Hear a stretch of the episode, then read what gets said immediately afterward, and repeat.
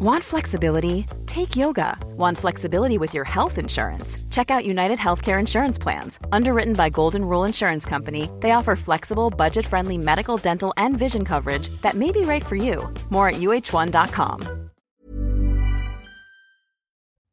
Bonjour à tous, bonsoir mais, je suis ravie de vous retrouver. Je remplace Christine ce soir pour Face à l'info, sommaire de votre émission, la politique, les législatives. Pour commencer, hier un accord a été signé entre la France Insoumise et Europe Écologie Les Verts. On le dit historique. Alors, l'est-il vraiment? Est-ce que le PS pourrait également signer? Premier édito de Mathieu Boccoté ce soir. Faut-il interdire ou non le port du burkini à la piscine? Une lettre du maire écolo de Grenoble, Éric Piolle, relance la polémique. Et c'est vous, Guillaume Bigot, qui reviendrez. Une démission chargée de sens, celle d'un Français, Fabrice Edgeri, il dirigeait l'agence européenne Frontex. Alors pourquoi a-t-il choisi de quitter cette instance? Et quelle tendance cela annonce-t-il dans la gestion des frontières européennes? Et nous en parlerons avec vous, Charlotte Dornelas. En ce 2 mai, date mémorable pour le monde de la créativité en tout genre, les arts, les armes ou même les instruments scientifiques, aucun domaine n'échappe à celui qui disparaît. Alors, Léonard de Vinci qui aura passé ses quatre dernières années à Amboise sous la protection de François Ier. Casse et affrontement, comment interpréter les violences du 1er mai? Quel est le visage de ces Black Blocs Ce sera le deuxième édito de Mathieu Boccoté. Et donc, vous l'aurez compris, pour euh, ce Face à l'info ce soir, il y aura donc Marc Menant, Charlotte Dornelas, Guillaume Bigot et Mathieu Boccoté. On va commencer notre émission juste après, évidemment, le flash info, le rappel de Oh, l'actualité, tout ce qu'il faut. Bah, bien sûr, tout ce qu'il faut retenir de l'actualité de la journée, c'est avec Jeanne Cancard.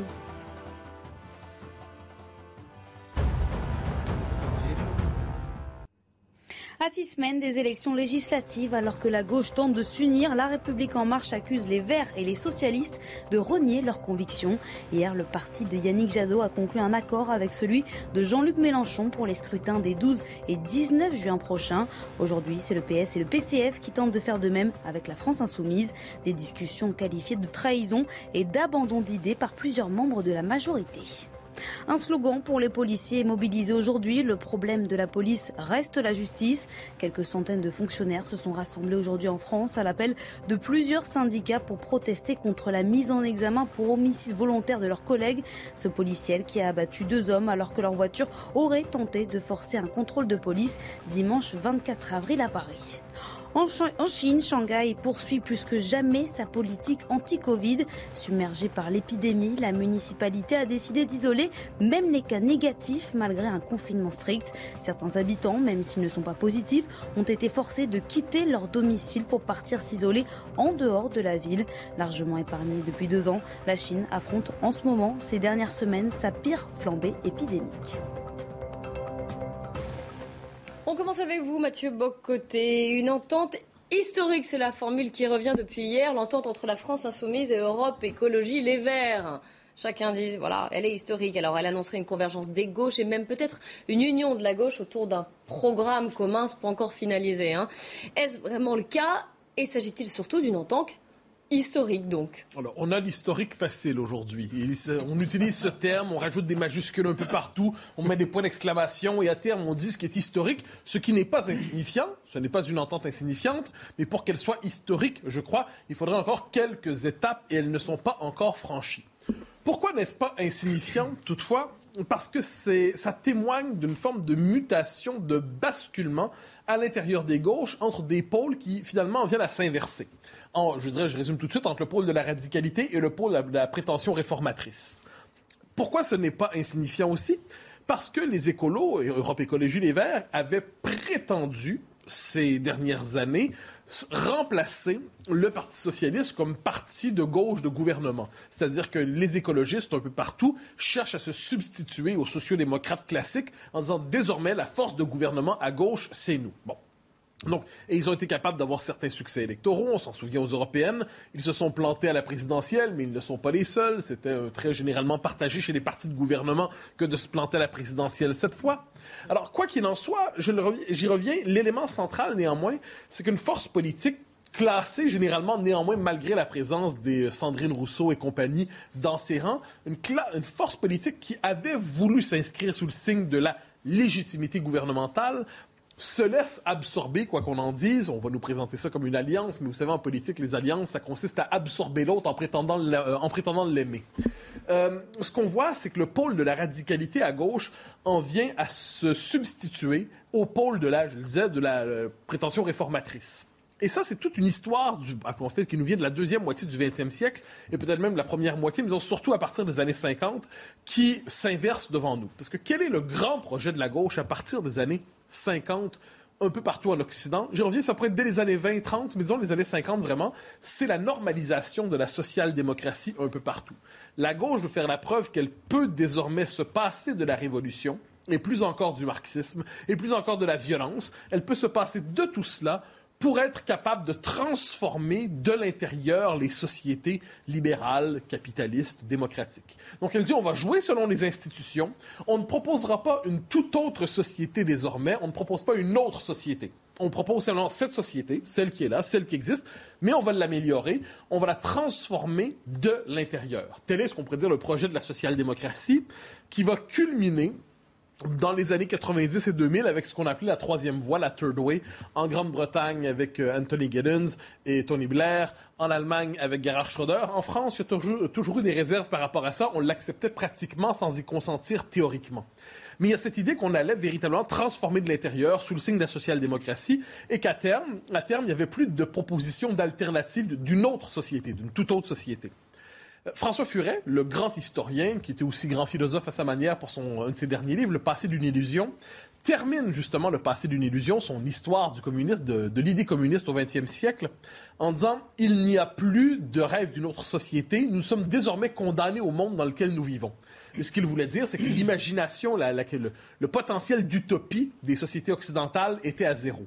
Mais il disait ça ne durera pas éternellement parce que le besoin d'utopie, le besoin d'un autre monde, un autre monde est possible, on connaît ces slogans-là, revient inévitablement. Eh je dirais que nous y sommes. Nous y sommes aujourd'hui. C'est le retour justement de l'aspiration à la radicalité qui s'est réfugié dans les années 90 et surtout 2000, 2010 dans la mouvance altermondialiste et dans quelques autres mouvances, mouvance euh, écolo-radicale, altermondialiste, euh, multiculturaliste radicale, mais qui ne convergeaient pas. Et qu'est-ce qu'on voit aujourd'hui? Ben, on voit ces mouvances converger dans un même projet politique que porte la France insoumise aujourd'hui et qui a une capacité justement de mobilisation de la jeunesse qui capte l'imaginaire, qui capte les passions, qui capte le désir de radicalité dans une époque justement où la politique gestionnaire trouve ses limites. Et là, qu'est-ce qu'on voit? Donc, d'un côté, il y a l'axe anticapitalisme, une forme d'anticapitalisme maquillé dans le langage de l'écologisme. Donc, on vote pour la France insoumise pour sauver le climat, par exemple. Et là, c'est cette espèce d'écologie. On utilise souvent l'image de la pastèque, hein, c'est-à-dire vert à l'extérieur, rouge à l'intérieur. Il y a du vrai là-dedans, mais donc c'est cette idée d'une volonté de rupture au nom du, de l'anticapitalisme et au nom d'un écologisme décroissant. Et il y a aussi la dimension que certains disent islamo-gauchiste, on pourrait dire décoloniale ou indigéniste, qui converge aussi à la France insoumise et qui fonctionne sur le mode du multiculturalisme radical et qui se donne dans des combats comme euh, celui euh, contre l'islamophobie, le, concept d'islamophobie, le, le, racisme systémique, les violences policières. Et d'ailleurs, ça s'appuie sur un électorat qui est clairement identifié. Et on a cherché à intégrer à la France insoumise des leaders de cette mouvance. D'ailleurs, on cherche même à en intégrer des nouveaux parmi les plus jeunes et les plus prometteurs à ce qu'on en comprend. Donc, une espèce de de véritables nouveaux projets radicaux et de ce point de vue, les forces de gauche traditionnelles, classiques, qui appartenaient à l'ancien système politique, qui étaient pulvérisées, qui étaient nucléarisées, qui étaient atomisées ces dernières années, eh les uns se retrouvent dans la gauche de gouvernement, vont chez Emmanuel Macron, ils se disent il y a une place pour nous là-dedans, et c'est vrai. Et les autres se disent ben, finalement, on va quand même se faire une place euh, dans cette nouvelle coalition. Nous serons la caution gouvernementale. Et là, on tombe sur la question centrale, qui est celle du Parti socialiste. Parce que le Parti socialiste tarde à se rallier, et pourtant, malgré son score lilliputien, son score minuscule, son score microscopique à la présidentielle, il n'est pas pour autant insignifiant, parce qu'il porte à la fois une histoire, une organisation et un maillage territorial. Je me dirais que ce basculement sera historique, entre guillemets, et encore là, on va comme euh, historique, mais en minuscule. Euh, si jamais le Parti socialiste se ralliait véritablement, ça pourrait vouloir dire quelque chose. Alors, justement, qu'est-ce qui empêche le Parti socialiste de s'y rallier? Alors, certains diraient Premier réflexe, la laïcité. C'est la laïcité, évidemment. Ils n'accepteront pas de se rallier au multiculturalisme, ils n'accepteront pas de se rallier à l'indigénisme, ils n'accepteront pas de se rallier à tout ce discours. Eh ben non, c'est pas la laïcité, il faut pas s'inquiéter, pas du tout. C'était pas un point de doctrine, manifestement. La véritable question, c'est l'Europe, en ce moment. C'est le rapport à l'Europe pour une partie des socialistes, et de ce point de vue, on peut remonter aux années 80, quand François Mitterrand avait dû faire le choix entre une politique économique qui impliquait le maintien du cadre national et donc une rupture avec l'Europe quelquefois sur laquelle bon et où le maintien des engagements européens quels qu'ils soient quitte à sacrifier son socialisme. Et eh bien depuis le début des années 80 le point de doctrine central du discours socialiste c'est cette idée que l'Europe est l'horizon indépassable de notre temps l'Europe est le cadre civilisateur qui protège les peuples du nationalisme qui protège les peuples d'un État-nation appelé à disparaître peu à peu L'avenir, de des peuples européens serait l'Europe, justement, et le cadre national, on devrait s'en passer. Donc, quiconque, aujourd'hui, marque une rupture, non pas avec l'idée d'Europe, non pas avec l'Union européenne, mais avec le stade actuel de développement de l'Union européenne et ses, ses prochains stades annoncés, est considéré comme anti-européen. Donc, on a vraiment cette idée de adhérer à l'Europe aujourd'hui, ça ne veut pas dire adhérer au cadre global de l'Europe, puis ensuite on verra ce qu'on fait, ce que, ce que les insoumis appellent la désobéissance, c'est-à-dire oui, on est dans l'Europe, mais ensuite on va jouer la carte de notre souveraineté dans le cadre de ces institutions-là. Non. Aujourd'hui, être pour l'Europe, c'est être pour l'expression de l'Europe toujours en mouvement, toujours plus intégrée. Et donc, pour les socialistes, c'est une question, c'est un point de rupture fondamentalement. Nous ne pouvons pas accepter cela. Mais là, dire les socialistes, le terme est un peu euh, un peu trop rapide parce qu'il y a véritablement deux partis socialistes en un. Hein. C'est le parti des courants, c'est le parti des tendances. Ben, c'est encore le cas maintenant. Mais là, c'est des courants presque générationnels. Parce qu'entre les socialistes parlementaires, qui globalement se représentent comme l'aile modérée de la gauche radicale. Donc les parlementaires, le socialisme parlementaire, qui par ailleurs a ce souci qui n'est pas un détail de conserver son groupe parlementaire, hein. l'instinct de survie en politique, ça permet de faire d'incroyables évolutions idéologiques, eh bien ces gens-là se disent, on va s'entendre, on va trouver le moyen de s'entendre de ce grand pôle de gauche qui viendra. Et le socialisme historique, appelons-le comme ça, le socialisme euh, des, générations passées, le socialisme installé dans les régions, le socialisme municipal, lui condamne cette évolution et se dit non, on ne veut pas cette alliance avec la France insoumise, on ne veut pas de l'autre côté se dissoudre dans le macronisme, nous avons un espoir, disent-ils, du, de du haut de leur 1,5% Quel est leur calcul que lorsque l'alternative Macron euh, et Le Pen ou Mélenchon va s'effondrer, ils reviendront comme la forme classique, historique de la social-démocratie. Je note que de l'alternative de gouvernement, je note que c'est aussi le même calcul qui se fait à droite chez les républicains. Dans les deux cas, ce serait un peu étonnant que ça fonctionne, mais, mais, mais, le point des socialistes ne serait pas nul parce que s'ils acceptaient de se greffer avec justement tout leur ancrage territorial, leurs élus locaux, leur expérience du gouvernement, c'est plutôt une chose utile quand on veut gouverner qu'avoir une expérience du gouvernement, ça donnerait un, véritable bloc de gauche avec une capacité de peser véritablement sur les événements. Nous y sommes à moitié. Il arrive que les choses n'aboutissent pas et restent à mi-chemin. Alors si cette nouvelle alliance de gauche se fait, en revanche, euh, le but, c'est de gagner pour les législatives. Est-ce que cette nouvelle alliance de gauche pourrait gagner? Alors, ce serait étonnant quand même, euh, une espèce de majorité mélanchoniste à l'Assemblée nationale avec euh, Jean-Luc Mélenchon comme Premier ministre. J'ai l'impression qu'on est dans le domaine de la politique fiction. Mais mais ce qui est certain, c'est qu'elle pourrait avoir un véritable groupe parlementaire où, je le disais plus tôt, la gauche dite modérée serait annexée dans les faits, c'est de ça dont on parle. Une gauche modérée qui sert désormais à crédibiliser la gauche radicale. Une gauche modérée qui sert à étendre l'emprise de la gauche radicale qui, elle, conserve la maîtrise du logiciel idéologique, conserve la maîtrise du noyau idéologique. Donc, je pense que le, slogan de Mélenchon Premier ministre, on en a parlé ici la semaine dernière, est très efficace, cela dit. Ça donne, après une défaite réelle, soit dit en passant, ça donne la possibilité de l'impression, le sentiment, le désir, l'élan de la victoire en disant on peut gagner finalement ce que j'appelle le troisième tour insurrectionnel. Bon, mais d'une manière ou de l'autre. Imaginons qu'il se contente d'avoir un gros groupe parlementaire qu'il se contente de cela. Il n'en demeure pas moins que la gauche classique, la gauche de gouvernement, la gauche bah, le bloc de gauche tel qu'il sera constitué aujourd'hui servira d'instance de normalisation dans la vie politique française des courants les plus radicaux qui vont trouver là, c'est la figure du cheval de Troie finalement. C'est-à-dire tous les indigénistes, tous les décoloniaux, tous ceux qui d'une manière ou de l'autre reprennent les slogans anti-français, les slogans anti-républicains comme on dit aujourd'hui, les slogans anti-laïcité, les slogans anti-universalisme. Tout ça va trouver sa place non plus dans la périphérie de la vie politique lointaine, mais au cœur du bloc de gauche à l'Assemblée nationale. Je note une dernière chose, vous me permettrez. Où sont tous les spécialistes du Front républicain dans les circonstances? Je, ne dis pas, soit dit en passant, qu'on on ne les entend pas du tout. Il y en a qui, à gauche, disent on s'inquiète quand même, l'alliance avec Mélenchon, mais globalement, globalement, il y a une forme d'indifférence et même de complaisance et même dans certains médias publics d'excitation à l'idée de la reconstitution de ce bloc de gauche radicale, alors qu'on est devant des forces qui, elles, condamnent quelquefois même l'idée même démocratique. Euh, rappelez-vous quand une des représentantes, Mme Autain, dit si on perd les élections, évidemment, on va poursuivre ça dans la rue. Donc, on accepte les élections seulement qu'on gagne. Sinon, ça vaut pas la peine. C'est un peu ennuyant. Eh bien, qu'est-ce qu'on voit à travers tout ça?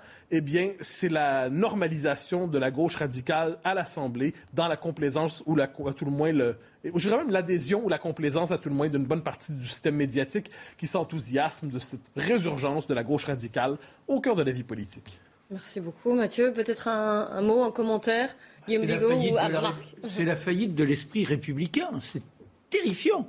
C'est-à-dire qu'aujourd'hui, au départ, la gauche, c'est l'élan social. C'est comment faire en sorte que chacun trouve plus ou moins une capacité à s'émanciper, à se réaliser, qu'il y ait des équilibres proposés et gérés par l'État. Et là, ce qui domine dans tout ce qui est énoncé, c'est bah, le Burkini, ça sera de tout à l'heure euh, le, de, Guillaume, voilà la chronique. C'est tout ce qui fait véritablement l'état d'esprit que nous avons forgé, nos ancêtres ont forgé depuis trois siècles et demi. Tout ça est balayé et on devient des Lilliputiens de la culture américaine emportés par une sorte de wokisme. Et là, c'est la dégradation.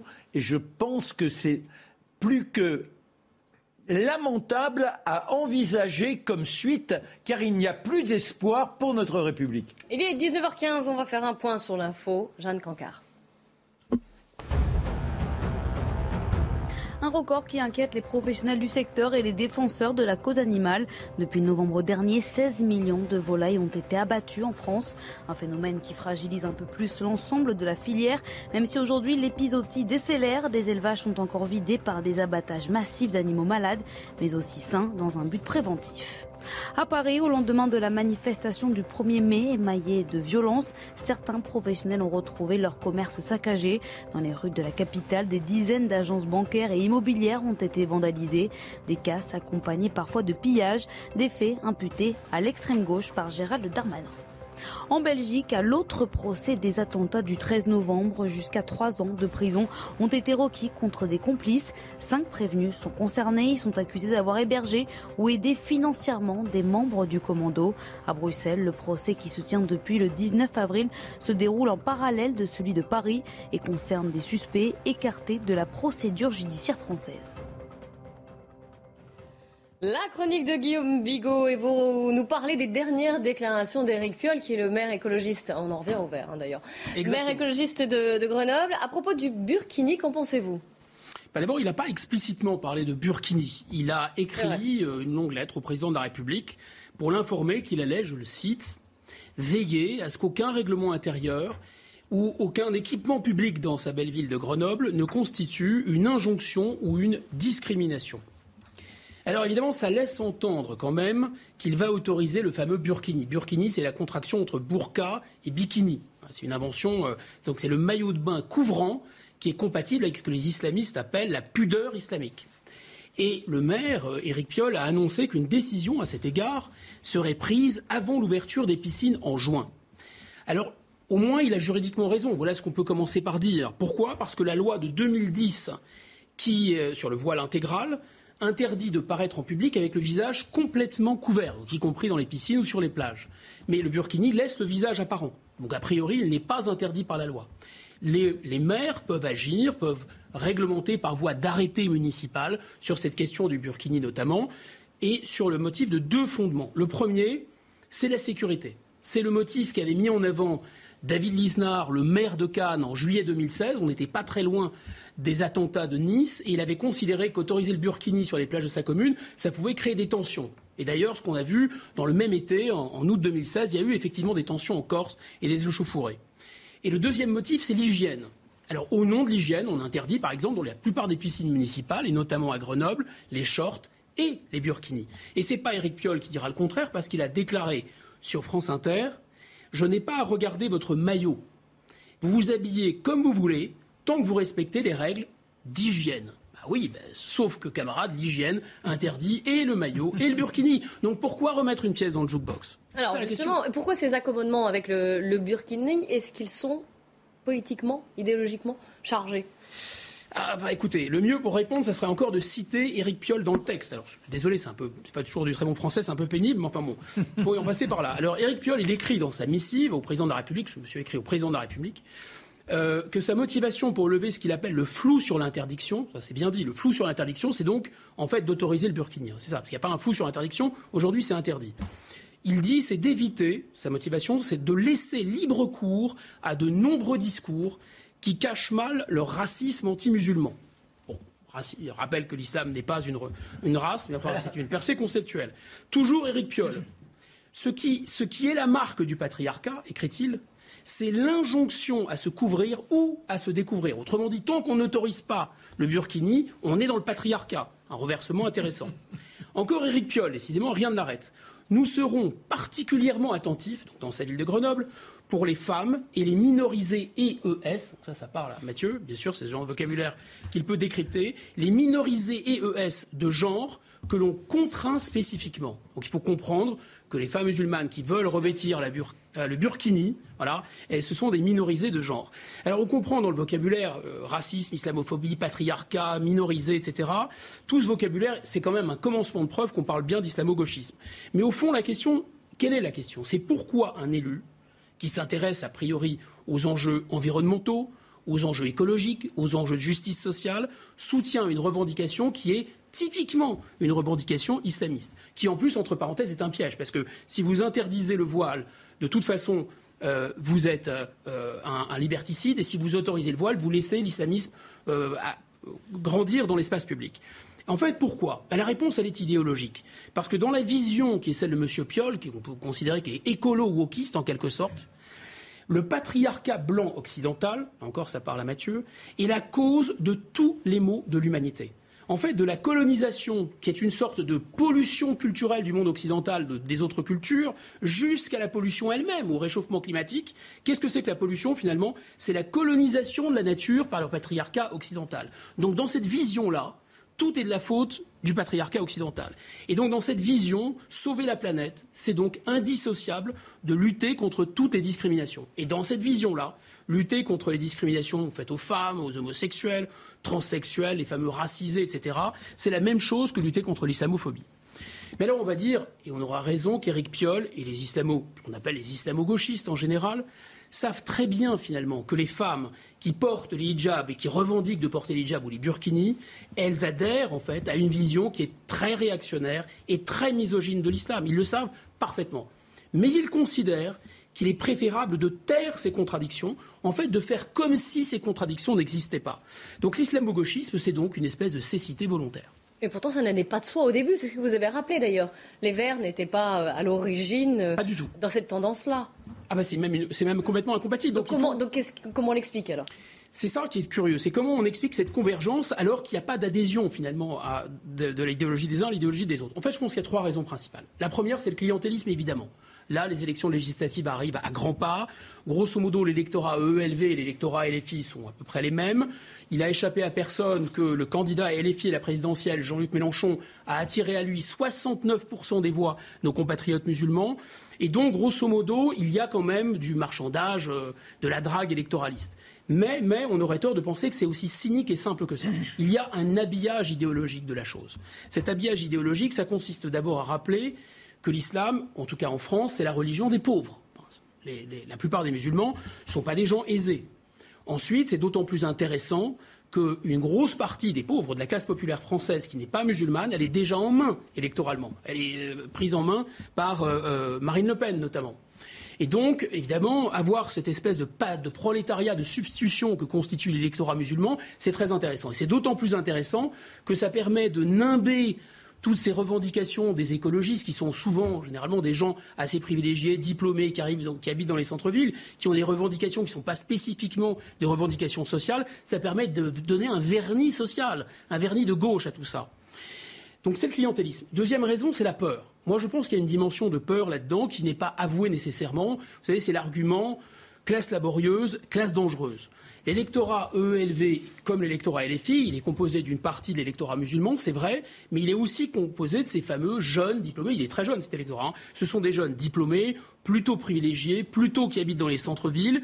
Et en fait, on se rend compte que ces villes, ce sont des grandes villes euh, levées par les vents de la mondialisation, et que ces villes sont ceinturées par les fameux quartiers populaires. Et ces quartiers populaires, en fait, c'est un mot de passe pour parler de ghetto euh, islamisé, réislamisé.